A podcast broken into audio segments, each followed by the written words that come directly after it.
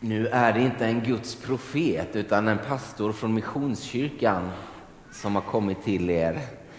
En gång tidigare har jag stått här framme och det var en lördagkväll för ganska exakt två år sedan. Och det var när Fredrik med familj välkomnades här. Och att jag inte kunde vara här på söndagen det berodde på att jag själv installerades den dagen. Det betyder att jag och Fredrik klev på våra uppdrag i församlingar här i Linköping precis samtidigt. Och det har nog gjort, tror jag, att vi har en liten speciell relation i det. Liksom både vår egen fas, församlingens faser har, har kunnat liksom följas åt lite i det. Jag är överhuvudtaget väldigt tacksam över det goda klimat som finns kyrkor och församlingsledare emellan i den här stan. Och idag gläds jag alldeles särskilt över att min församling äntligen ska få lyssna till er pastor Elinor som är där och predikar. Så vi, vi byter plats lite idag. Hur glada ni blir, det återstår att se. Jag ger inga utfästelser i det här läget. Vi ska alltså läsa det andra av sju brev som vi då hittar i Uppenbarelseboken. Och vi är i det andra kapitlet och vi läser ifrån vers 8 till församlingen i Smyrna. Och skriv till ängeln för församlingen i Smyrna. Så säger han, den förste och den siste, han som var död och har fått liv igen.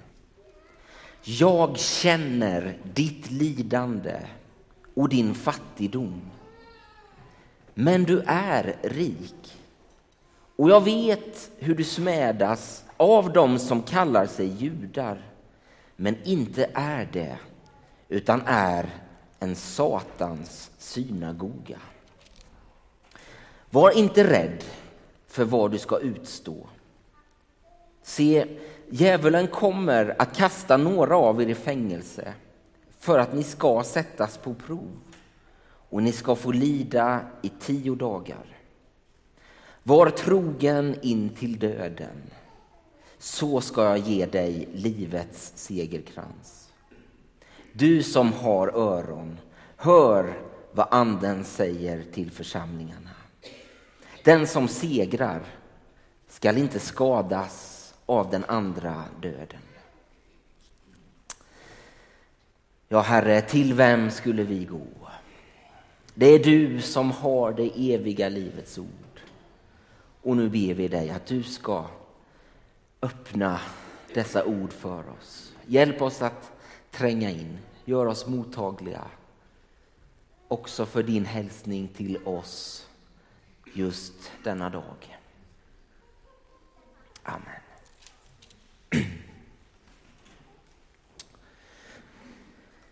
Jag skulle vilja börja med ett påstående. Och det är att Jesus möter inte alla lika. Han möter inte heller alla församlingar lika.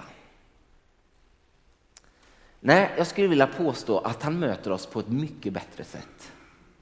Nämligen personligt.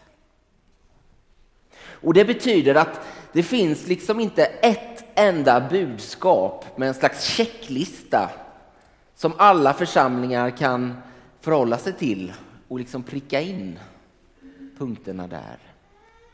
Nej, därför att församlingar består av unika människor.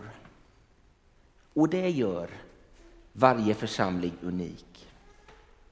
Och han möter varje individ, varje församling vid just den punkt vi befinner oss nu. Och så liksom lockar han oss att ta nästa steg med den utgångspunkten. Och Det här blir också väldigt tydligt i de här sju olika breven till de olika församlingarna som vi då möter i Uppenbarelseboken. Fredrik inledde ju den här serien förra söndagen och sa då att två stycken av församlingarna, de får bara beröm, tröst och uppmuntran. Det är just Smyrna som jag har läst och det är Philadelphia.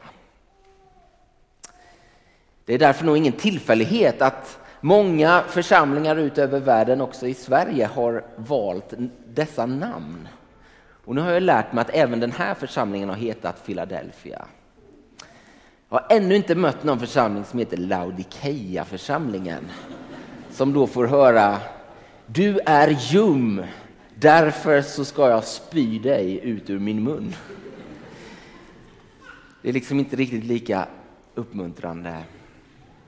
Men idag så möter vi en församling som befinner sig i en situation som förtjänar uppmuntran, beröm och tröst.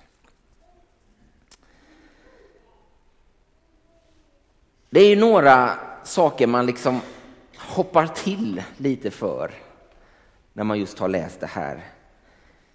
Är det rent av ett uttryck för antisemitism som vi bevittnar i hur judarna tilltalas i detta? Ja, det vi måste komma ihåg det är ju att hela den tidigkristna rörelsen är ju en inomjudisk företeelse. Alltså judarna har fått vissa privilegier i romarriket. Och det kom att gälla även de kristna, till att börja med.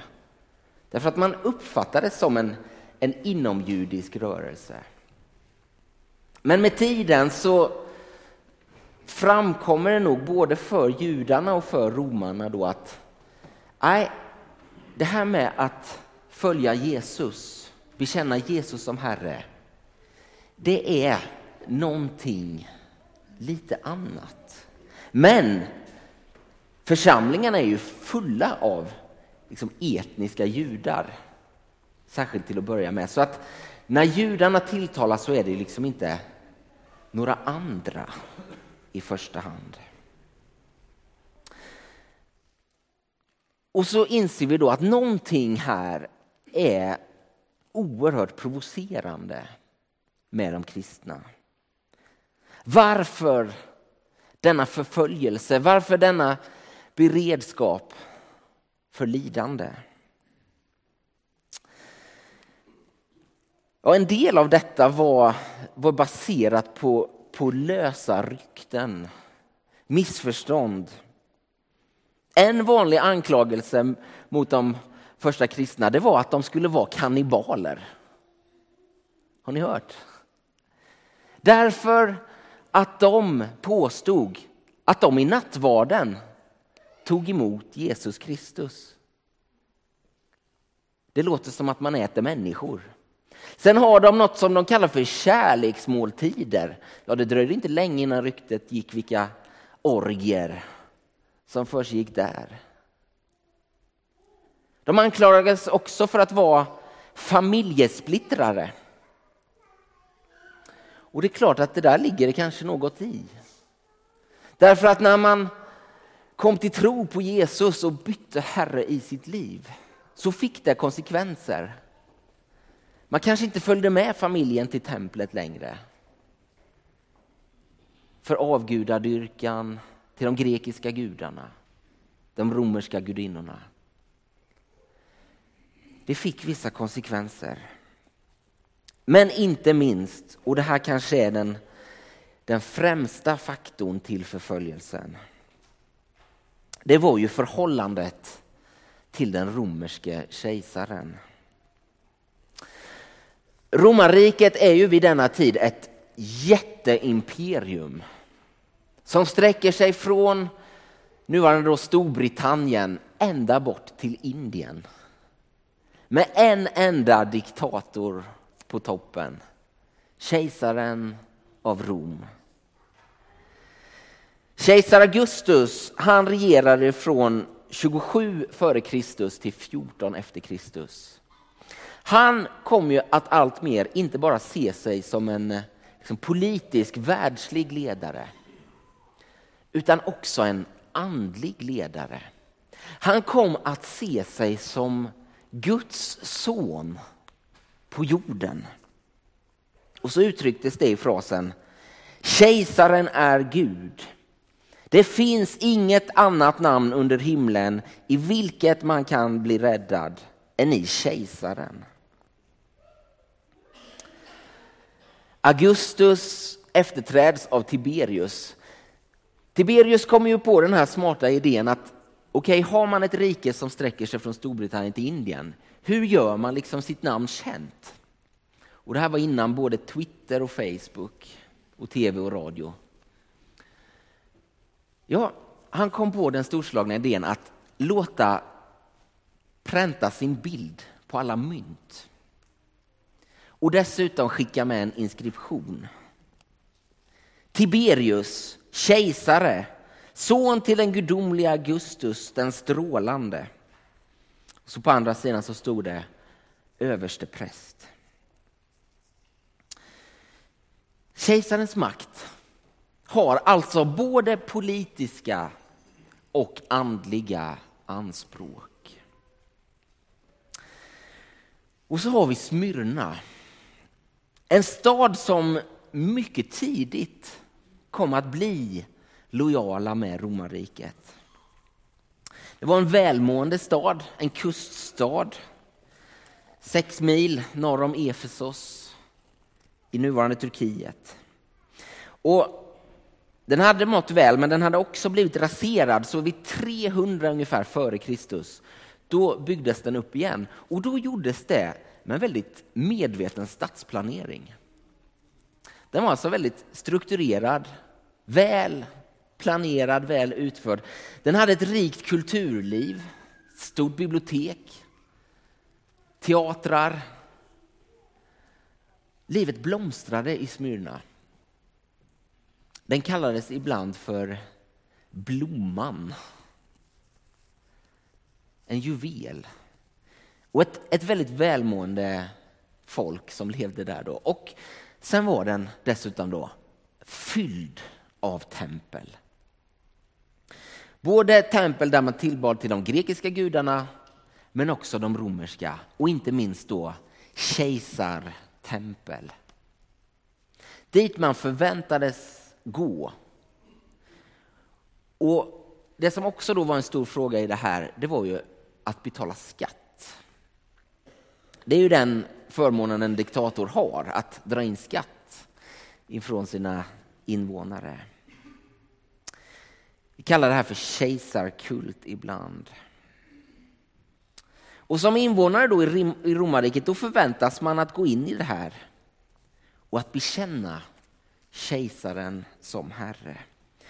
Det här blir ju då en jättefråga för de kristna. Och var ju det också för Jesus. Han förhåller sig ju hela tiden till det här. Och vissa av hans uttalanden är ju direkt hämtade från sånt som kejsaren sa om sig själv. Men nu visar Jesus att nej, det är jag som är Herre. Det är i mitt namn räddningen finns. Och därför hade de kristna att göra ett val. Vem skulle de göra till Herre i sitt liv? I den kyrkan där jag befinner mig, Missionskyrkan, så säger vi ibland att vi har en enkel bekännelse. Det är nämligen Jesus är Herre. Och med det menar vi nog då att vi har liksom ett starkt tydligt centrum som vi försöker liksom förenas omkring och då, då blir liksom inte gränserna det mest intressanta. Men det är något lite förrädiskt med det där, att säga att det är en enkel bekännelse. För om man drar konsekvenserna, förlängningen av vad är det att göra Jesus till Herre över sitt liv? alla dessa områden. Herre över min tid, mina pengar, mina prioriteringar, ja, då är det inte längre just en enkel bekännelse. Och så var det inte för församlingen i Smyrna. På alla områden fick det konsekvenser att de var en kristen församling, att de tillhörde Jesu efterföljare. Det kostade allt. Det var blodigt allvar. Dels så blev deras ägodelar konfiskerade eftersom de inte riktigt ville ge heller i skatt. De fick överhuvudtaget inga jobb. Det var liksom inte jättepositivt i sitt CV att säga att man var kristen. Ytterst sett ledde det till förföljelse, till lidande, till död. Och det är liksom rakt in i den situationen som det här brevet skickas. Och de lever ju också då i kontrast till hela övriga staden som då är så framgångsrik, välmående. De kristna blev fattiga. Och så läste vi hälsningen från Jesus själv. Jag känner ditt lidande och din fattigdom. Men du är rik. Alltså, de har funnit en annan slags rikedom. Och jag vet hur du smädas. Jag skulle vilja mena att här framträder en av de allra starkaste bilderna av Gud. Den som känner ditt lidande. En om vilken det heter det var våra smärtor han bar. Och en som inte är oförmögen att känna med oss i våra svagheter. Ibland får jag frågan, hur är den Gud som du tror på? Och ganska ofta blir mitt svar, det är en medlidande Gud.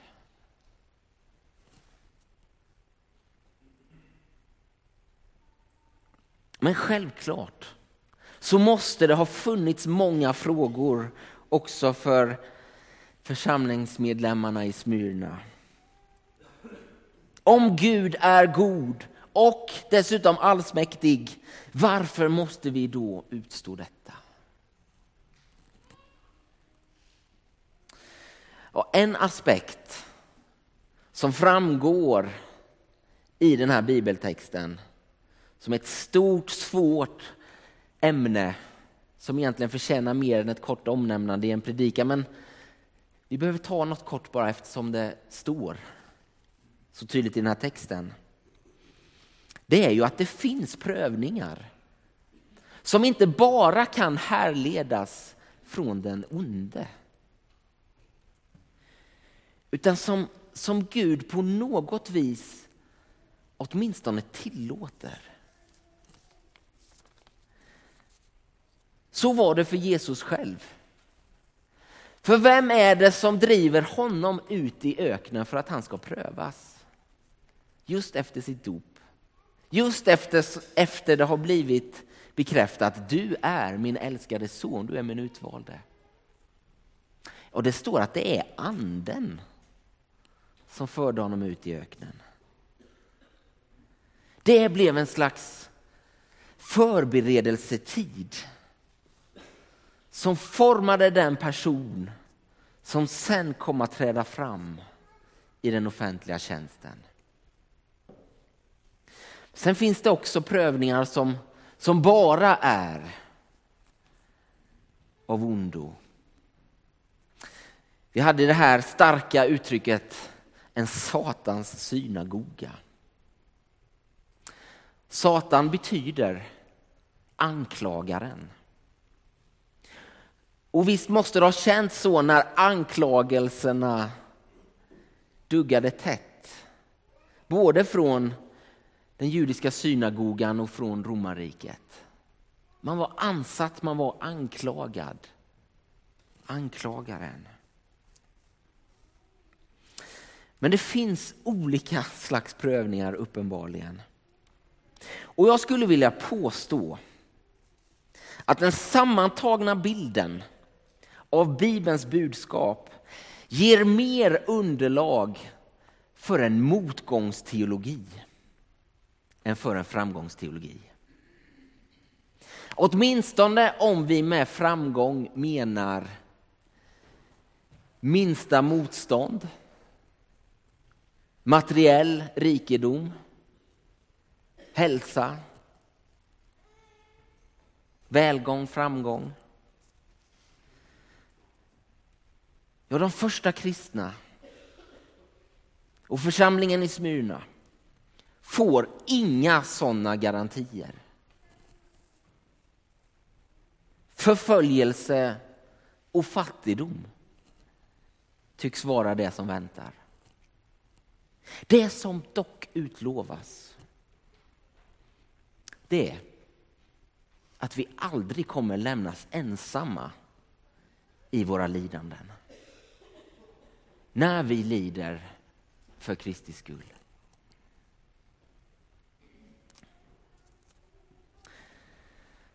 läste vi det här lite märkliga också att lidandet ska vara i tio dagar.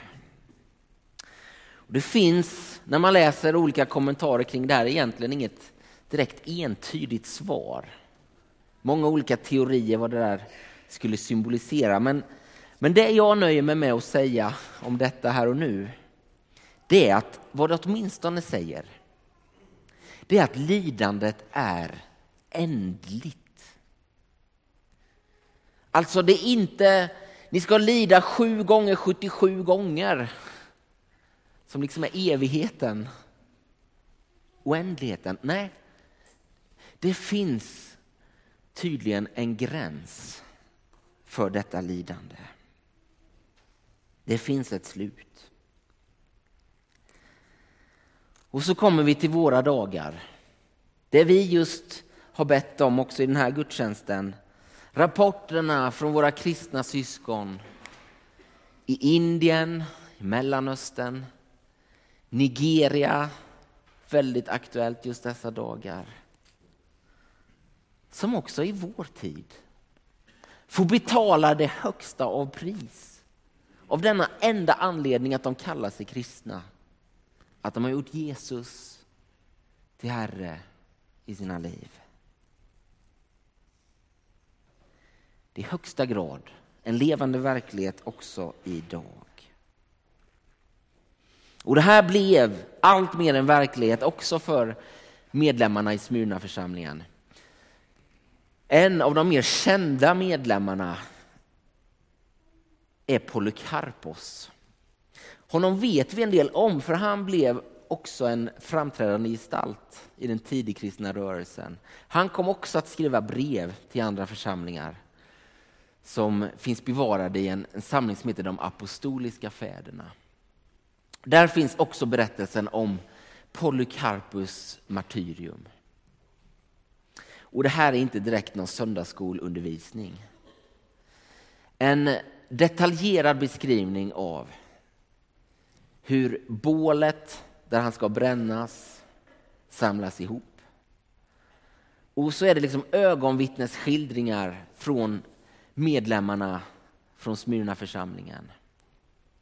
Och där finns också återgivet en lovsägelse, en överlåtelse, en bön som Polycarpus med tydlig röst uttalar samtidigt som lågorna sveper hans kropp.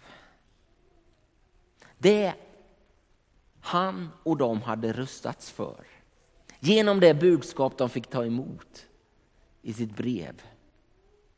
Det höll hela vägen. Ända upp på bålet. Och när han får följa Jesus i en död som hans så är det inte ett tecken på att vara övergiven utan tvärtom att dela Jesu lidande och därmed också bli förenad med honom i evighet.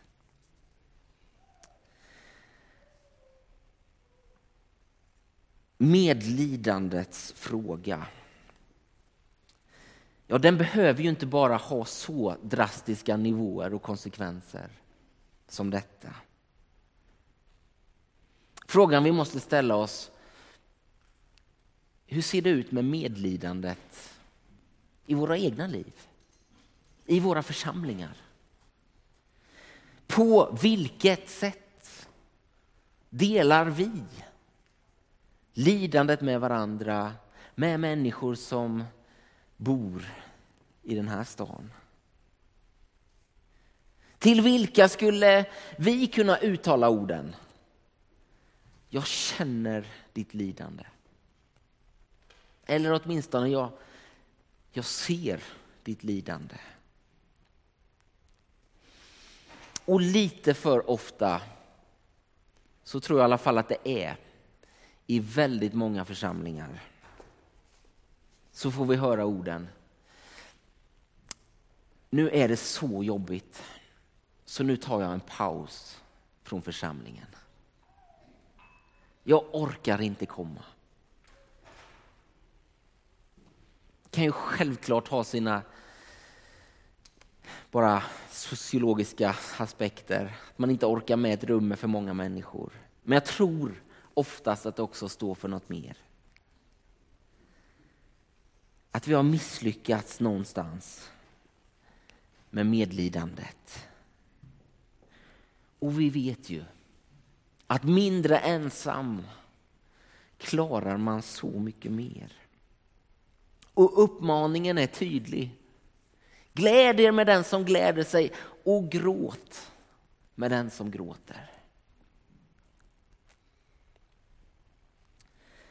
Vad brevet till Smyrna också så tydligt påminner oss om, det är ju att det vi ser här och nu, det är inte allt. Livets segerkrans, stod det. Och den vittnar om ett liv som har vunnit en seger, också över döden. Och den största orsaken till oro och ångest, döden, allting slut, den är ju liksom avväpnad. Och det är därför som, som det andas så mycket av uppmuntran och hopp. Också detta brev som är så fyllt av lidande. Ja, det fanns en andra död. Som på något sätt var värre än den första, men som om vi har liv där betyder liv i all evighet. Och det sätter liksom saker och ting i dess rätta proportioner. Och en, en annan hälsning som, som kommer från Paulus, som jag tycker liksom blir nästan ett koncentrat av vad som förmedlas till Smyrna. Låt oss lyssna också till det. Det är från Timoteus, Timoteusbrevet 6 och 17.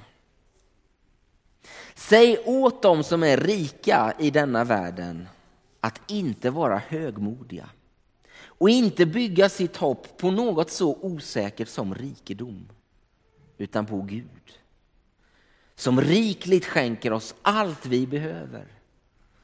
Säg åt dem att göra gott, att skaffa sig en rikedom av goda gärningar, att vara frikostiga och dela med sig. Så kan de samla en skatt som är en god grund för den kommande tiden och vinna det verkliga livet. Ja, Jesus möter inte alla församlingar lika. Han möter inte alla människor lika. Utan han möter oss personligt. Och idag kanske han alldeles särskilt vill möta dig som just nu kämpar med lidande i ditt liv. Kanske vill han uppmuntra dig till uthållighet. Kanske vill han att du ska förstå att han finns liksom inte bortom lidandet, på andra sidan lidandet, före lidandet. Utan mitt i. Som medlidande. Lyssna till rösten en gång till från Jesus själv. Jag känner ditt lidande. Amen.